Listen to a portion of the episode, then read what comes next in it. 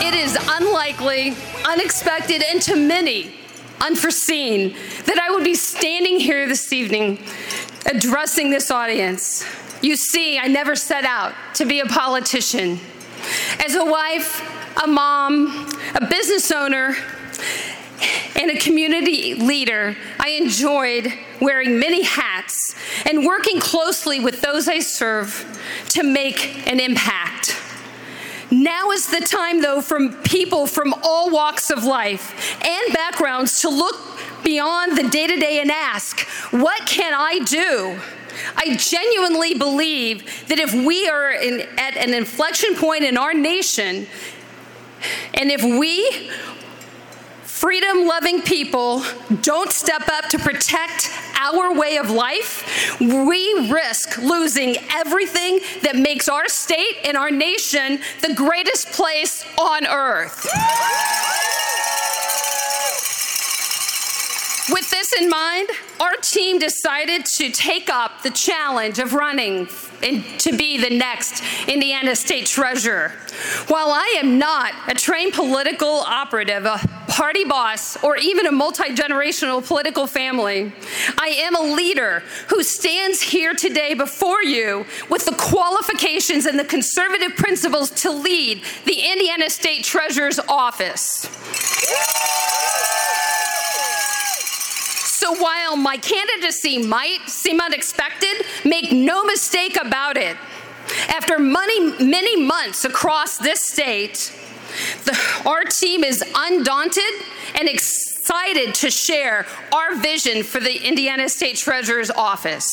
The stewardship of your tax dollars is a great responsibility, which should require the expectation of not only integrity, but competency.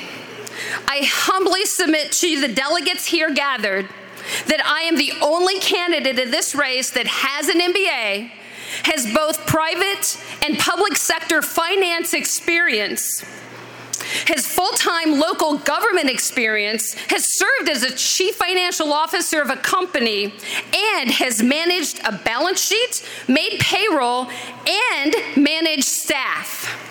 I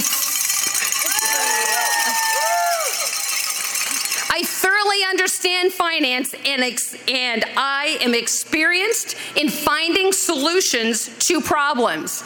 These strengths will serve me well in the role of Indiana's treasurer. My top priority will be securing and growing our assets, which are your tax dollars. It is not the government's money, it is money earned by hard working Hoosiers.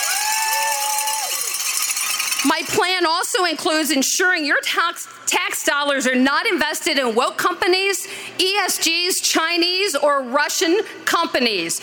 I am committed to investing in companies that share our values and who we are.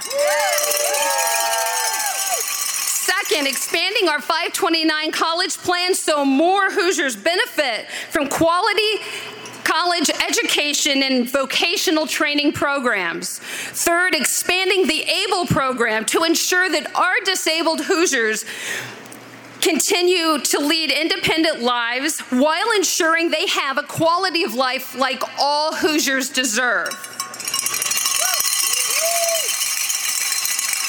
Fourth, developing the new educational scholarship program to ensure the success in helping Hoosier children with special needs. And continuing the innovation of our 911 system, which is nationally recognized and the envy of many. And finally, decreasing the cost of borrowing for local governments through the Indiana Bond Bank. Unlike some of my opponents, the one thing I won't do is create more red more red tape or government programs to the treasurer's office. I commit to an, a lean and efficient footprint which is effective and always puts the taxpayers first. Truth and understanding the numbers isn't enough. We also need mature and thoughtful conservative leaders with the judgment to make the right decisions. And again, that's why I'm running to serve you.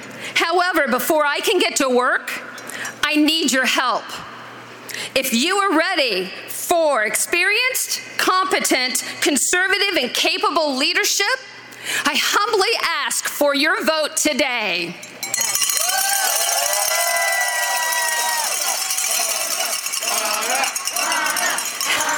Thank you for your time and ever here today. May God bless you and may God bless our great state.